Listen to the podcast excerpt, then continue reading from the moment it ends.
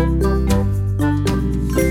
everyone, welcome to day 33 of our Matthew Part 2 study. Guys, this is our very last study together, very last day together in our Matthew Part 2 study. So, I want us today, we're going to dig in right here in the last chapter of Matthew, chapter 28. And you know, in the last couple of days, we've seen some really serious stuff. Yesterday, we saw that Jesus has been crucified, and we talked about why that had to happen. And so today, I want you to see what happens next. Remember, yesterday we saw God was showing off his power. We saw what was happening as Jesus died, as Jesus gave his life for us. Well, let's see what happens today. We're going to start in chapter 28, verse 1. Early on Sunday morning. As the new day was dawning, Mary Magdalene and the other Mary went out to visit the tomb. Suddenly there was a great earthquake, for an angel of the Lord came down from heaven, rolled aside the stone, and sat on it. His face shone like lightning, and his clothing was white as snow. The guards shook with fear when they saw him, and they fell into a dead faint. Then the angel spoke to the women. Don't be afraid, he said. I know you are looking for Jesus, who was crucified. He isn't here. He is risen from the dead, just as he said would happen. Come, see where his body was lying.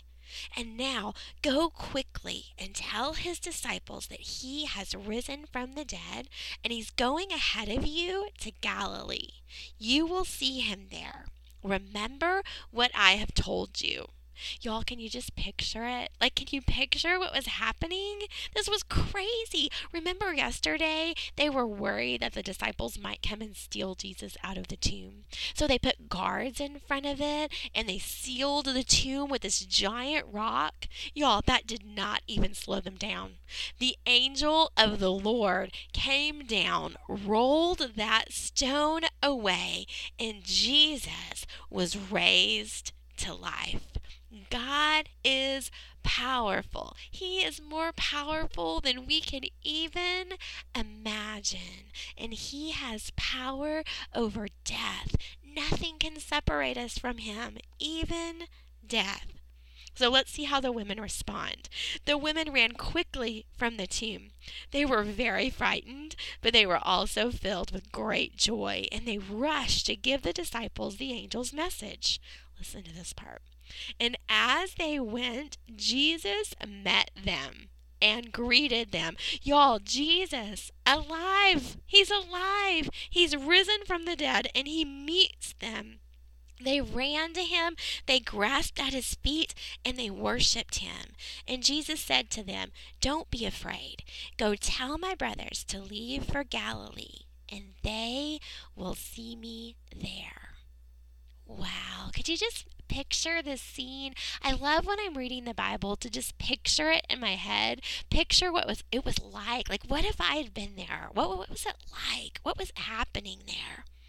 Now we're going to pick up. So the women are going to run ahead. They're going to go tell Jesus' disciples what they have seen and heard. And so then let's see what happens next. Let's pick up here in verse 16.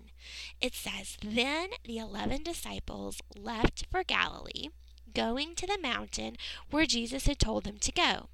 When they saw him, they worshiped him, but some of them doubted.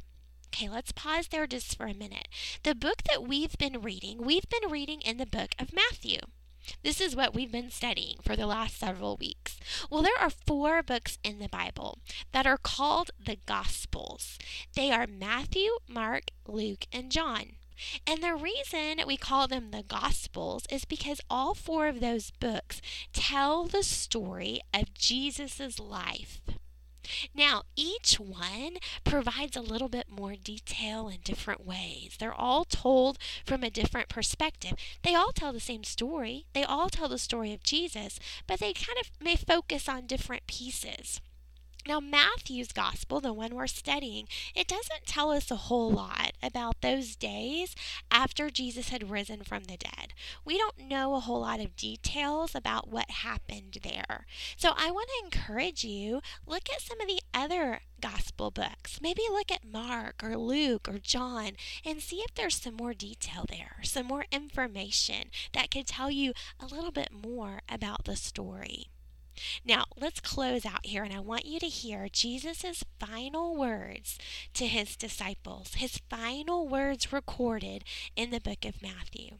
And this is what they say Jesus came and told his disciples, I have been given all authority in heaven and on earth. Remember, authority means power. He's the boss, he's the king. He says, Therefore, Go and make disciples of all the nations, baptizing them in the name of the Father and the Son and the Holy Spirit. Teach these new disciples to obey all the commands I have given you. And be sure of this I am with you always, even to the end of the age. And that's the end. That's where the book of Matthew finishes. And I want us to talk about this for a minute. Those of you who've been going through the memory verses, this is your final memory verse for Matthew part 2. But I want you to kind of think about what it's saying. Jesus says, Because I have been given all authority, because I am King and Lord, I want you to go and make disciples. He's giving us a mission. He's like sending us out on mission. He has a plan for us. Since Jesus is the greatest, since He is Lord over all, since we've studied His life, we've seen His power and His glory, we are to go out and make disciples of all nations, baptizing them in the name of the Father, the Son, and the Holy Spirit. He tells us to teach these disciples His way. We want to be reading and studying the Bible, and we want to teach it to others. And then He promises us as He sends us out on this mission, He will be with us always, now until forever. Y'all, this is where we're going to pick up on our next magnifier study. Our next magnifier study is coming soon, and we're going to pick up right here. We're going to go in the book of Acts. And we're going to find out what did these disciples do next? How did they do this? How did they go out and begin making disciples of all nations? What did that look like? And how can we do the same? So we're going to pick up. Our next study will be in the book of Acts, and it is coming soon. Now, before we close for today, remember today is our very, very last lesson together um, in this particular study. Before we close, I just want to invite you.